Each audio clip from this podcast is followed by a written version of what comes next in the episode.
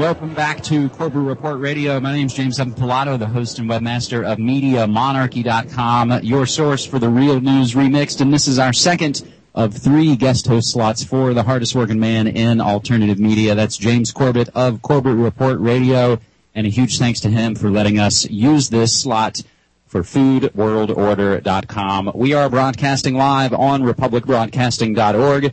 And the number to call is 1-800-313-9443. And for those of you that were here last week, we talked to Julia DeGraw of foodandwaterwatch.org concerning Nestle trying to grab up Oregon water. And we want to keep this local. We want to keep it in, in our backyard. And my backyard right now is in the People's Republic of Portland, Oregon. So yet again this week we are going to fo- focus on a, a Portland issue and we're going to get to that when we come back on the second segment. However, let's let's take a glance at the breaking news. Police Commissioner Raymond Kelly's statement at a news conference regarding the arrest of a New Jersey man in the 1979 disappearance of Etan Patz. Wouldn't you know it? 33 years to the day. What are the odds of that? And of course, it always falls on occult days. As we know, the child kidnapping rings are intimately connected to the New World Order agenda. Hurricane Bud takes aim at Mexico's Pacific coast.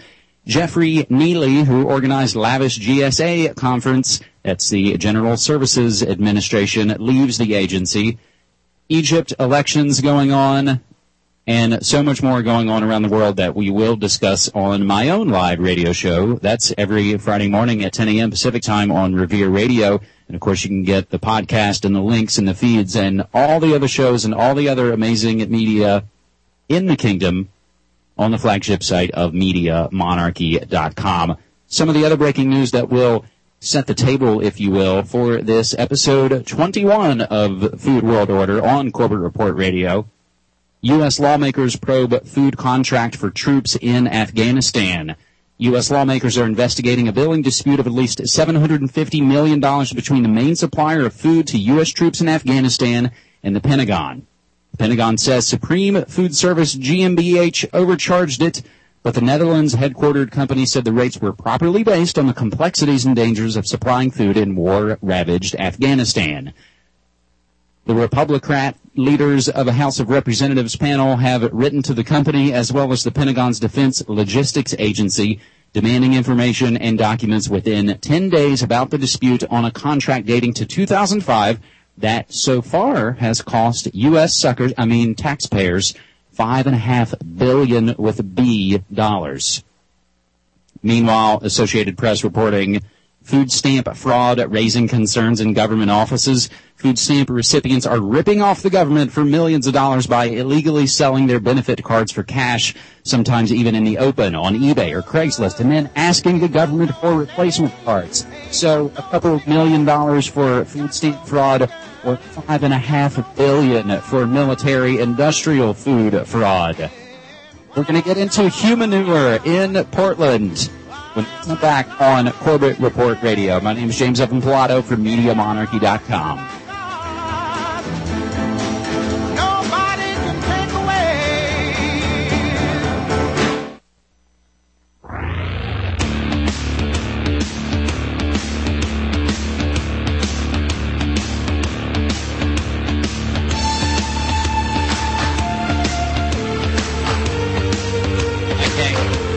This is The Resistance. This is Corbett Report Radio, and my name is James Evan Pilato, your host and webmaster of the site and show MediaMonarchy.com, the real news remixed.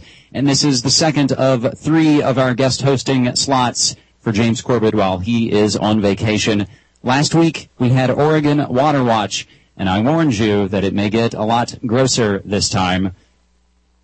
Our man Adam Campbell in Nova Scotia has been a huge help posting and writing on foodworldorder.com. And that's really always been my idea about the media monarchy kingdom is to bring people in to help run and write for the sites, whether that's about food, whether that's about technology, whether that's about the occult or media or film or music. Any of those things, I, I love them all and I love to share information with people. It's always, it's always been my passion.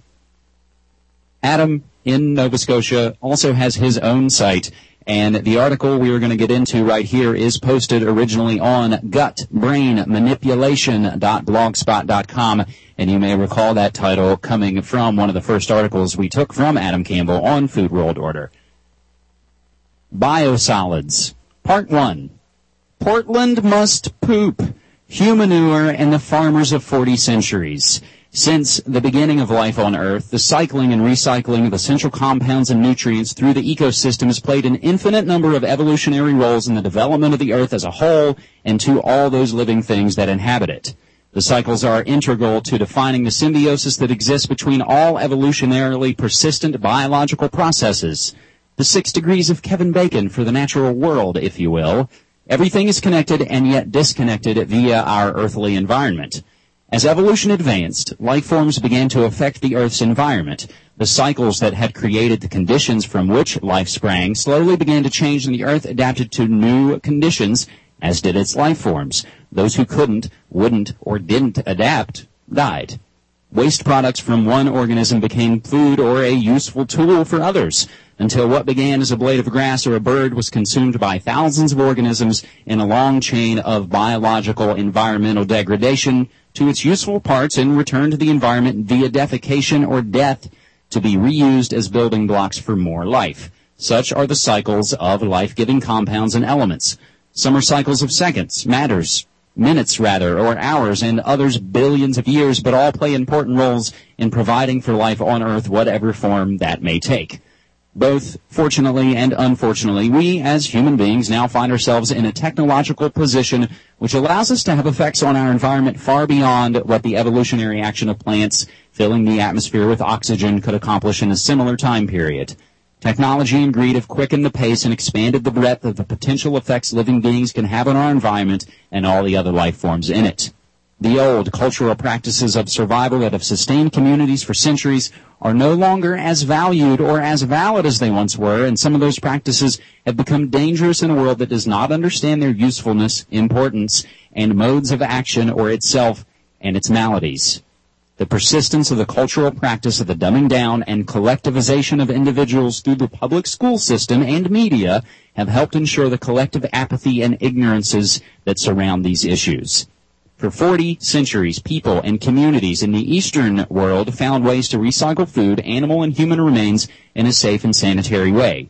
Those who worked the land for a living recognized some of the cycles that existed in their local environment and began to use those cycles to their advantage, creating and refining methods for the optimal use of their limited resources in a harsh world. The recognition that where animals defecated, things eventually grew was a major leap forward in the cultivation of food crops, and the more you understood those principles, the better your cultivation skills and the easier life became. The cycling of crop nutrients has been an obsession for the farming community, but since its discovery that obsession, that obsession has forked into multiple paths, including burning, composting, biodynamic composting, non-composting petroleum-based fertilizers and the use of biosolids to divert urban sewage from rivers, oceans, and landfills back into fields for production. These paths all have positive and negative consequences to their use as fertilizer for human food production when applied improperly or without due diligence or caution. Let's define and contrast two terms. Compost the organic plant and animal matter that has been decomposed by organisms in the environment and recycled as a fertilizer and soil amendment. Depending on what the starting materials are and what you plan to apply it to, Compost can contain most, if not all, of the building blocks needed for healthy plants, soils, environments, and humans. Composting is the process in which living organisms and the heat produced consume, break down, and sterilize potentially hazardous organic materials into a useful, safe resource for farms, gardens, and therefore human life. Biosolids is a public relations term for sludge, which re- refers to the residual semi-solid material left from industrial and sewage wastewater treatment processes whereby the public is sensitized to the idea of feces and encouraged to use centralized sanitary disposal systems which have experts that will deal with problems so you don't have to.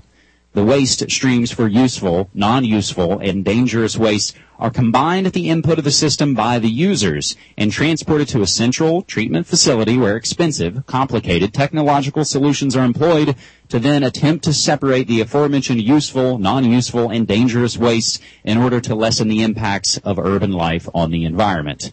In the Western world, feces has for a long time been stigmatized and diverted from the compost stream, originally into rivers and oceans, then landfills.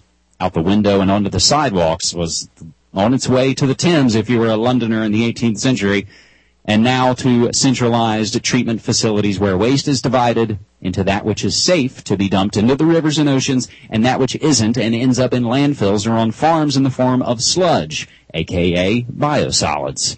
But this wasn't always the case. For centuries, people dealt with their own waste in their own communities, on their own land, or through agreement to use another person's land safely and beneficially for all the parties involved. In 1909, American agronomist F.H. King toured China, Korea, and Japan, studying traditional fertilization, tillage, and general farming practices. He wrote his observations and findings in the book Farmers of 40 Centuries, or Permanent Agriculture in China, Korea, and Japan, published in 1911. This may have been the last generation doing it properly, for not long after industrialization and modernization began speeding up its creep into the East. In Chapter 9, The Utilization of Waste, F.H. King presents his observations regarding the recycling of human and animal fecal matter on farmland and the logic that led the people of China, Korea, and Japan to adopt and maintain such practices in contrast to how the Western world began and continues to deal with the same social issue. In one passage, King relays the sentiments of Dr. Arthur Stanley, health officer of the city of Shanghai, in his annual report for 1899, in which he states, quote, Regarding the bearing on the sanitation of Shanghai of the relationship between Eastern and Western hygiene, it may be said that if prolonged national life is indicative of sound sanitation, the Chinese are a race worthy of study by all who concern themselves with public health. While the ultra-civilized Western elaborates destructors for burning garbage at a financial loss and turns sewage into the sea, the Chinaman uses both for manure. He wastes nothing while the sacred duty of agriculture is uppermost in his mind. And in reality, recent bacterial work has shown that fecal matter and house refuse are best destroyed by returning them to clean soil, where natural purification takes place. The question of destroying garbage, I can, I, I think, can, under present conditions in Shanghai, be answered in a decided negative. While to adopt the water carriage system for sewage and turn it into the river whence the water supply is derived would be an act of sanitary suicide. It is best, therefore, to make use of what is good in Chinese hygiene, which demands respect, being, as it is, the product of an evolution extending from more than a thousand years before the Christian era. End quote. It certainly sounds like sane ideology when compared to our current system or its historic and ideological parent, that of 18th century England, as described by Tobias Smollett in 1771. He wrote, quote, If I would drink water, I must quaff the mawkish contents of an open aqueduct exposed to all manner of defilement, or swallow that which comes from the river Thames, impregnated with all the filth of London and Westminster. Human excrement is the least offensive part of the concrete, which is composed of all the drugs, minerals, and poisons used in mechanics and manufacture, enriched with the putrefying carcasses of beasts and men, and mixed with the scouring of all the washtubs, kennels, and common sewers within the bills of mortality.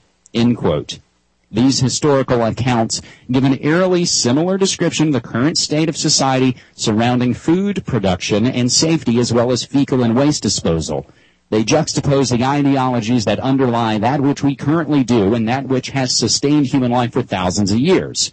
What's more disturbing is that modern civilizations have taken both of these ideas and combined them and combined them into a regulated industry, much worse than the centralized mixed waste disposal alone. Add to this the trend towards corporatist fascism, including poor state regulation of industries it owns and benefits from in governments around the world, and you have a recipe for a human excrement food related disaster. Now that essentially is the first half of this piece. Biosolids, part one. Portland must poop, humanure, and the farmers of 40 centuries. When we return from our upcoming break in just a moment, we'll get into the second part of this article that again is an exclusive to Food World Order posted to gutbrainmanipulation.blogspot.com and it comes from our man Adam Campbell in Nova Scotia who himself has taken a little bit of a break as well as everyone should do.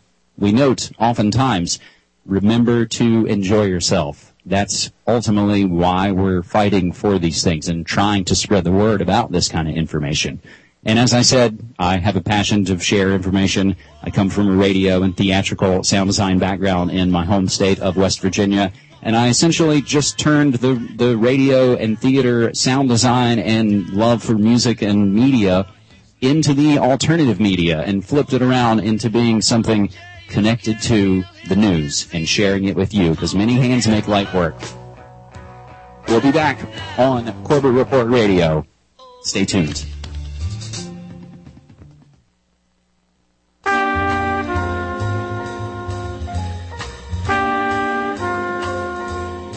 Back to report. James Pilato of MediaMonarchy.com, the guest host for the second of three guest host slots on Corbett Report Radio and we order from the menu of foodworldorder.com. All the information, all the sources cited, you can all find on foodworldorder.com. Let's continue with the original piece on gut brain manipulation.blogspot.com. It's called Biosolids Part 1, Portland Must Poop, Humanure, and the Farmers of 40 Centuries. Back in the modern world, it's recognized that Portland, Oregon is a beer and foodie paradise with no shortage of brew pubs, restaurants, and food trucks.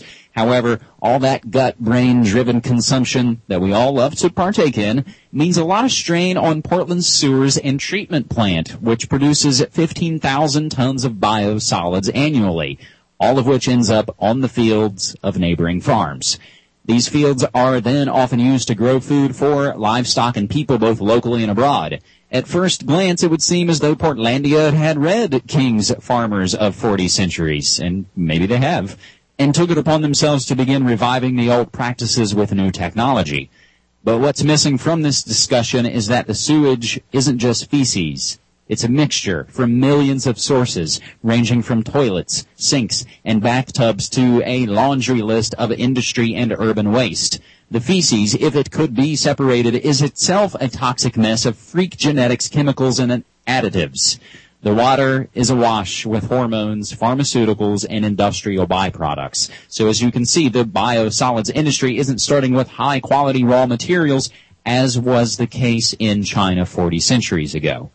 At this point, it's convenient to define another word, humanure, which is a term that was coined in the 1990s by Joseph Jenkins to define the use of composted human excrement for agricultural purposes. A use that had since the 1880s, when microorganisms were connected with the spread of disease, been demonized for spreading diseases that could cause another plague. However, since the 1880s, the mechanisms through which composting renders human feces safe for use in food production and contact have been discovered. This term also describes the means used by farmers for centuries as described in King in his Farmers of 40 Centuries. But in King's time, it didn't need its own terminology. People understood that it worked, not necessarily how it worked, and the practice was lumped in with all manures and compostable materials. It was all considered a resource to be saved and used. Humanure and biosolids are completely different things and should not be confused. Today, social constructs and cultural themes, for whatever reason, have been conditioned, have conditioned us rather, to mentally divide our feces from that of other organisms, which has pushed societal development in the direction of waste, where what could be a useful tool for society instead becomes a detriment to all living things. Government's technocratic control of the industry with the help of media and schooling have conditioned the majority of the people in the world to believe that scientists know what is best because they follow the infallible scientific method, nudging society along the lines of the zeitgeist movement's scientific socialist utopia.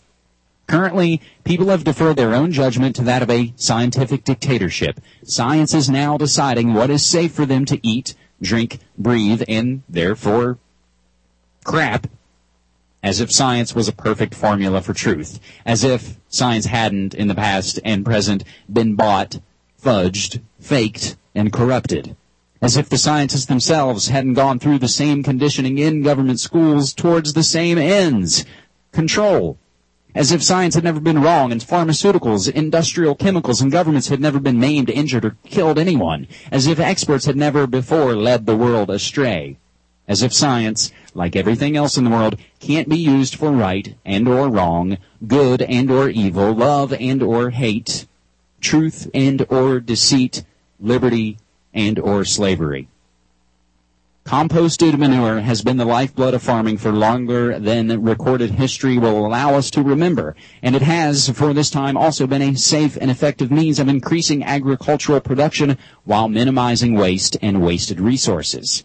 Humanure has a history just as long and just as safe as animal manure. However, as long as humans continue to eat unhealthy, toxic, genetically foreign foods and drink liquids full of hormones, pharmaceuticals, and toxins, manure will equally be as toxic as the animal manure used in conventional farming. And as long as humans continue to maintain centralized mixed sewage systems, biosolids will continue to be the worst option for agricultural fertilization. Part two of biosolids will discuss the specifics of what is actually in the things you put in your mouth, what flows through the sewers, what's in the biosolids that go onto the fields for food production, and why these issues should matter to you, the consumer. And I believe they do. And I believe that's why you're listening to this. And as has been said, if you're listening to this, you are part of the resistance. That article, Biosolids, Part 1, Portland Must Poop, Humanure, and the Farmers of 40 Centuries, again, is an original piece from our man Adam Campbell in Nova Scotia, writing original pieces and posting other news stories on foodworldorder.com, but that article is on his own website, gutbrainmanipulation.blogspot.com. My name's James Evan Pilato. I'm from MediaMonarchy.com. I call it the real news remixed and I'm guest hosting Corbett Report Radio here on republicbroadcasting.org. If you want to give us a call, 1-800-313-9443. We can get you up and on the air for the remainder half of this Food World Order episode 21. We'll get into all the news stories on foodworldorder.com. My friends, stay tuned. This is Corbett Report Radio on republicbroadcasting.org.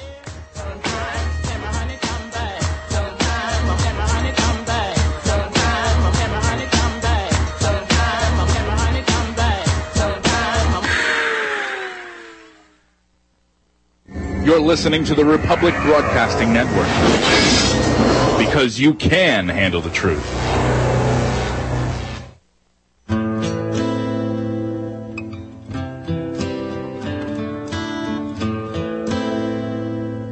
Gentlemen, to Corbett Report Radio, broadcasting live on republicbroadcasting.org.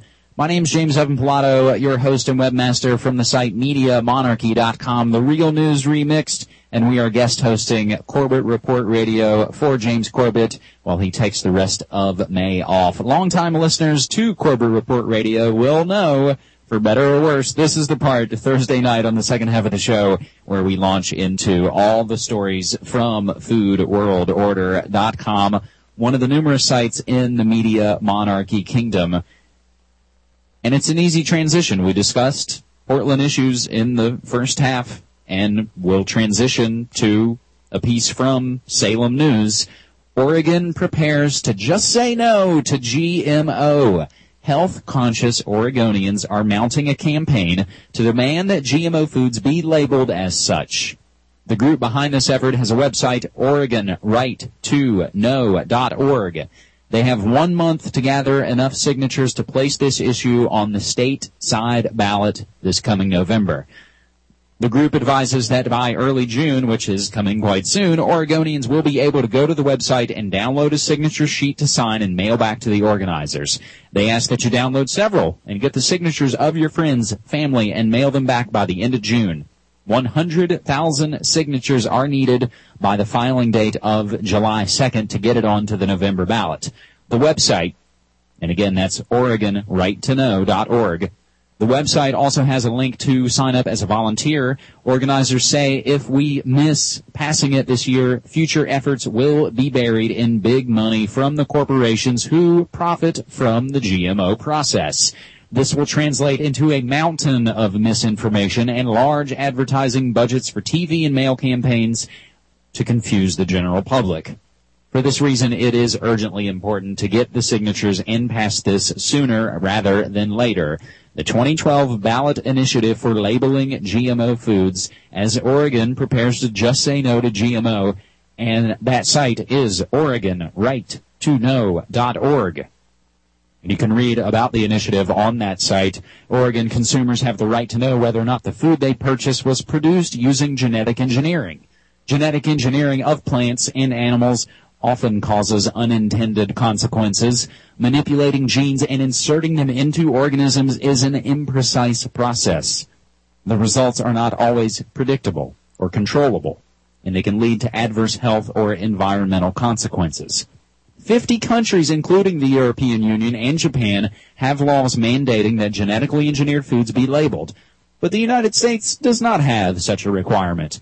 Public opinion polls indicate that over 90% of American voters support the labeling of genetically engineered foods. The Oregon Right to Know Genetically Engineered Food Initiative follows in the footsteps of the current California initiative, labelgmos.org, and is joined by similar legislation efforts earlier this year in Vermont and Connecticut. All four, including ours here in Oregon, strive to address the lack of GMO labeling and consumer knowledge by requiring that, one, processed foods that contain GMO derived ingredients be labeled as containing genetically engineered food. Two, foods about to come on the market that are wholly themselves a genetically modified organism, corn on the cob or salmon, be clearly labeled as genetically engineered.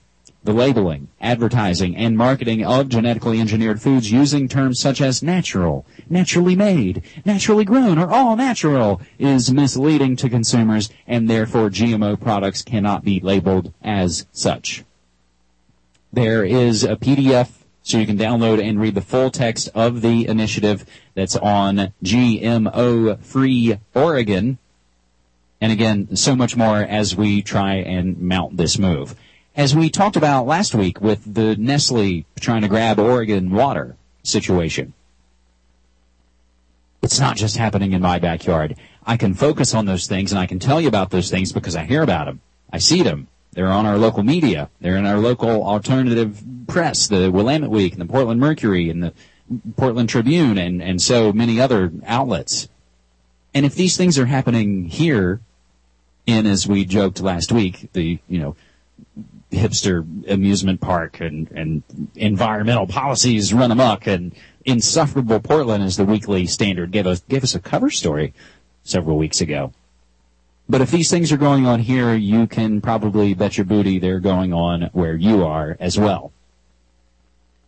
Some of the other things on foodworldorder.com. Big Pharma Drugs calls bone fractures that they claim to prevent. Nearly six years ago, a writer for the New York Times, Brody, discussed what was then a little known problem associated with long-term use of bisphosphonates, the valuable drugs that protect against fractures caused by bone loss. The drugs, among them Fosamax, Actonel, and Boniva, can slow bone loss, increase bone density, and cut fracture rates in half when cut fracture rates in half in women with established osteoporosis. Reports had begun to emerge that some women taking biophosphonates for many years suffered an unusual fracture of the femur, the long bone of the thigh. There was little or no trauma. In most cases, the women were simply standing or walking when the femur snapped in half. In some cases, breaks occurred in both thighs, and many of the fractures were unusually slow to heal. Experts think the fractures happen because of the way the drugs work. By slowing the rate of bone remodeling, the normal process by which injured bone heals. As a result, microfractures that occur through normal wear and tear are not repaired. Although bone density may be normal, the bone can become brittle and crack under minor stress. That's just a little piece from Jane E. Brody writing for the old great lady. That's the New York Times. And there's a whole other piece that we'll get into tomorrow and play the entire clip on the live show from Media Monarchy. It'll be episode 259. And again, you can listen live with the links off of MediaMonarchy.com, Twitter.com slash Media Monarchy, and we broadcast live on Revere Radio. Medication that's supposed to prevent bones to break and bones to loss actually causes the fractures. You can see that in so many of the fantastic things that the pharmaceutical industrial complex brings us, and it's yet another example of let's not address the core issues and the core causes of things. Let's throw a bunch of money at them after it blows up in our face. From naturalnews.com, superbug malaria mosquitoes becoming resistant to insecticides. The unmitigated spread of malaria in many parts of the world is very serious, particularly throughout Africa, where more than half a million individuals, many of whom are young children, reportedly die every year from infection. But insecticide-laced mosquito nets, aerial sprayings, and other chemical-based intervention methods have literally spawned an entirely new breed of superbug mosquitoes that no longer respond to these so-called solutions. A study published last year, for instance, found that in one area of Senegal, a country on Africa's western coast, superbug malaria mosquitoes emerged almost immediately after bed nets treated with deltamethrin, a pyrethroid insecticide, were introduced there. Pyrethroids, I may be mispronouncing that, P-Y-R-E-T-H-R-O-I-D-S, pyrethroids, pyrethroids perhaps, have been the insecticides of choice for most health agencies and yet they are now being shown to be a complete failure. You can read more from naturalnews.com or even go to netsforlifeafrica.org. Superbug malaria mosquitoes becoming resistant to insecticides. From superbugs to superfoods that heal. From the realfoodchannel.com, 10, or rather the top 10 cancer fighting foods. Often the foods we eat play as large a role in our health as the foods we eliminate from our diets. At BrassCheckTV.com, they've pointed out many of the dangers of food additives, artificial sweeteners, and things to avoid. And TheRealFoodChannel.com explores food in another way. Most of us have heard that certain foods have cancer fighting properties. What's the secret of those foods? Which foods will have the greatest impact? Superfoods that heal, the top 10 cancer fighting foods also has a clip that you can go check this post out on foodworldorder.com and we'll include that on the Real News Remixed live tomorrow on MediaMonarchy.com. From MedPageToday.com and Cattle Network, junk food isn't cheaper than healthy food. It doesn't cost any more to eat healthy food than it does to eat junk food, a government study found, casting doubt on the popular belief that many people can't afford healthful foods. The study, released Wednesday by the U.S. Department of Agriculture's Economic Research Service, found that foods like beans, carrots, milk, and yogurt are actually less expensive than ice cream sandwiches, cinnamon buns, and sodas. Most Americans' diets fall short of federal recommendations, especially when it comes to whole grains, low-fat dairy products, and fruits and veggies. Some nutrition researchers and food writers blame cost, saying fruits and vegetables and other healthy foods are more expensive than less healthy ones. And on a per calorie basis, that's true. calorie sparse fruits and vegetables cost more than a donut, and skim milk costs more than whole. But is price per calorie the only way to think about a food's cost? More on that from Cattle News Network, and we also have links to the PDF from the USDA, from the Economic Research Service of the USDA. Junk food not cheaper than healthy food. The other bit from MedPage today, continuing from the ice cream sandwiches and cinnamon buns and soda. One reason that many people assume junk food is more affordable is because many studies that compare the cost of unhealthy foods with healthy ones use a cost per calorie as a measurement. By this metric, vegetables and fruits are relatively more expensive ways to consume food energy, i.e. calories, because they don't contain many calories. Whereas less healthy foods, also called moderation foods, which tend to be high in saturated fat and sugar, are a cheaper way to consume a lot of calories. For their study, the USDA researchers looked at calorie content, but also compared the prices of more than 4,000 healthy foods and moderation foods based on price by weight and portion size. The researchers used dietary recommendations from the federal government's ChooseMyPlate.gov website and identified healthy foods as those that contain at least one of the major food groups, vegetables, fruits, grains, dairy, and protein, and contain only moderate amounts of saturated fats added sugars, and sodium. The study found that by portion size, the cheapest food to eat is grain, followed by dairy, vegetables, fruit, protein, and moderation foods. I love that. I've never heard that before. That's probably what the late great George Carlin would call euphemistic language. Continuing through foodworldorder.com from Mercola.com, organic Watergate, synthetics found in organic foods, Research by the Cornucopia Institute reveals disturbing evidence showing that large corporate interests have infiltrated the process and that the rules put in place to maintain organic integrity are severely compromised. One of the first products the Cornucopia Institute looked at was carrageenan. C-A-R-R-A-G-E-E-N-A-N. Carrageenan. With the link to Wikipedia for you. Like most people in the industry, the initial belief was that it was a natural and, and it was natural and benign since it comes from seaweed. However, as it turns out, carrageenan is an inflammatory agent tied to serious intestinal disease and is even categorized as a possible carcinogen. With a link to a report on physiology.org. So just how did it get approved for use in organic foods? For the answer to that question, you'll have to check out the video, which yet again, we will provide and we will play as we mix it into the real news remixed on Media Monarchy. We finally reach now on foodworldorder.com the collection of headlines from the past week, things that didn't make their own posts and things that we have collected on our Twitter feed.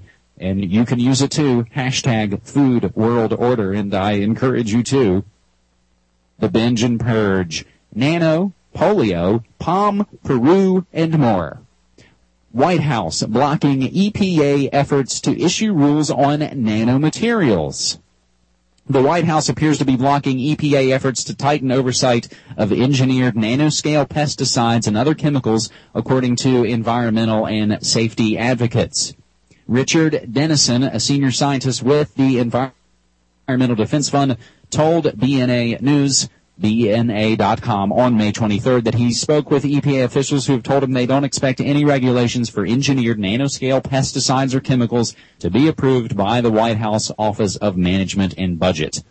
My understanding is that there's a view in some circles in the White House that they do not want to stigmatize nanomaterials nor stifle the technology even by requiring the reporting of information that EPA needs to make judgments as to whether there are risks. Does that sound familiar? Continuing the binge and purge, cases of non-polio paralysis rise after polio vaccination drive. Surprise, surprise. Again, more from BrassCheckTV.com. You can go check out a video, and again, we'll play it tomorrow.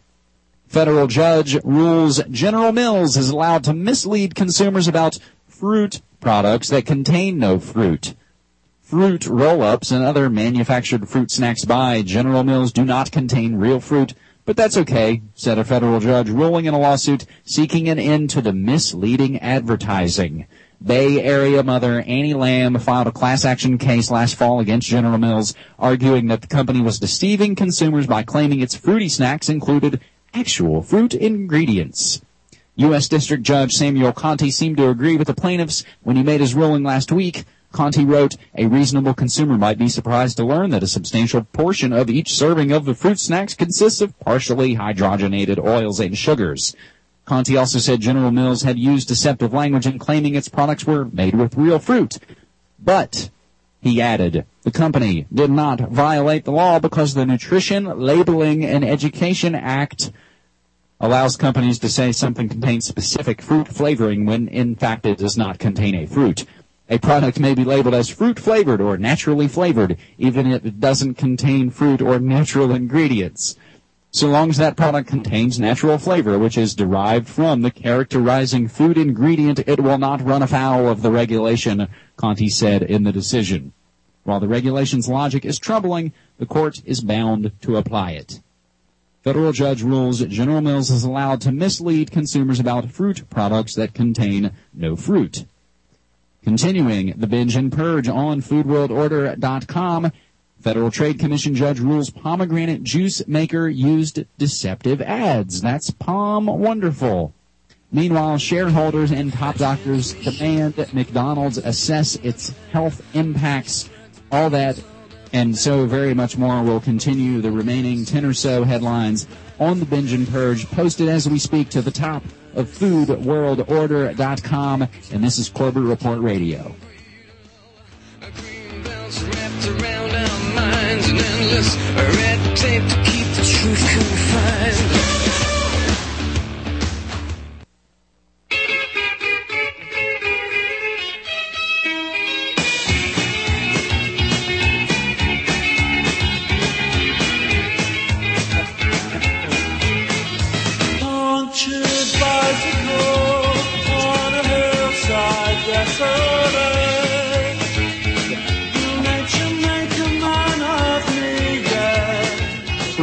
Radio right here live on republicbroadcasting.org. Anytime we can have the Smiths bring us back into the show, I'm stoked. Foodworldorder.com at the top of the page right now. Binge and Purge, Nano, Polio, POM, Peru, and more. Finishing off the Binge and Purge. Farley's and Sathers and Ferrara Pan Seal merger. Those are the guys that make the candy that you see hanging on the pegboard that are kind of dusty and it's like the Boston baked beans and the cinnamon bears and the orange slices. Want great coffee for less? Take matters into your own hands. This story has been gaining more. DIY coffee roasting. And there it is from Eatocracy on CNN. Obama's African food aid plan opens the door to the biggest agribusiness companies. That's right. Monsanto, Dow, DuPont, and all our friends that are a part of the eugenical agenda to call the useless eaters. The voice judge and black-eyed Pea. Will I Am goes to Oxford University climate change debate in his very own gas-guzzling helicopter. More on Fukushima forever.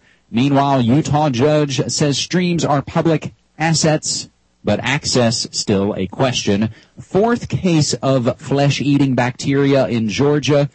Flesh-eating bacteria struck a Milledgeville man. More on that from WLTZ.com as the strange accelerations of all of these things that seem to come from a lab are coming for us. Seven kids die after being bitten by bats in Peru, and Gulf fishermen reel from seafood troubles. That last bit on the Gulf oil spill and the seafood troubles, to put it lightly, has a clip, and we'll play that tomorrow on episode 259, broadcast live on Revere Radio from MediaMonarchy.com. We'll get into all the memes, all the media, the Bin Laden film with Kathryn Bigelow and the Facebook IPO, all the things on cyberspace war and holy hexes. And I also want to tell you, we do a music show. It's called Pump Up the Volume, and you can get the link off our Twitter page, twitter.com slash Media Monarchy, and it's all brand new music.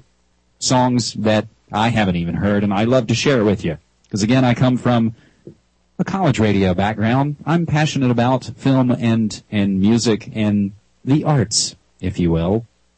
And I love using those as a lens to look at the current events and the things that we see. And we can look in the news today to see the biggest story in the world is an arrest and the disappearance of a child 33 years ago today. And we see that the Pakistan doctor who helped run the phony vaccination DNA scheme to get quote unquote Osama has been given 33 years in prison in Pakistan.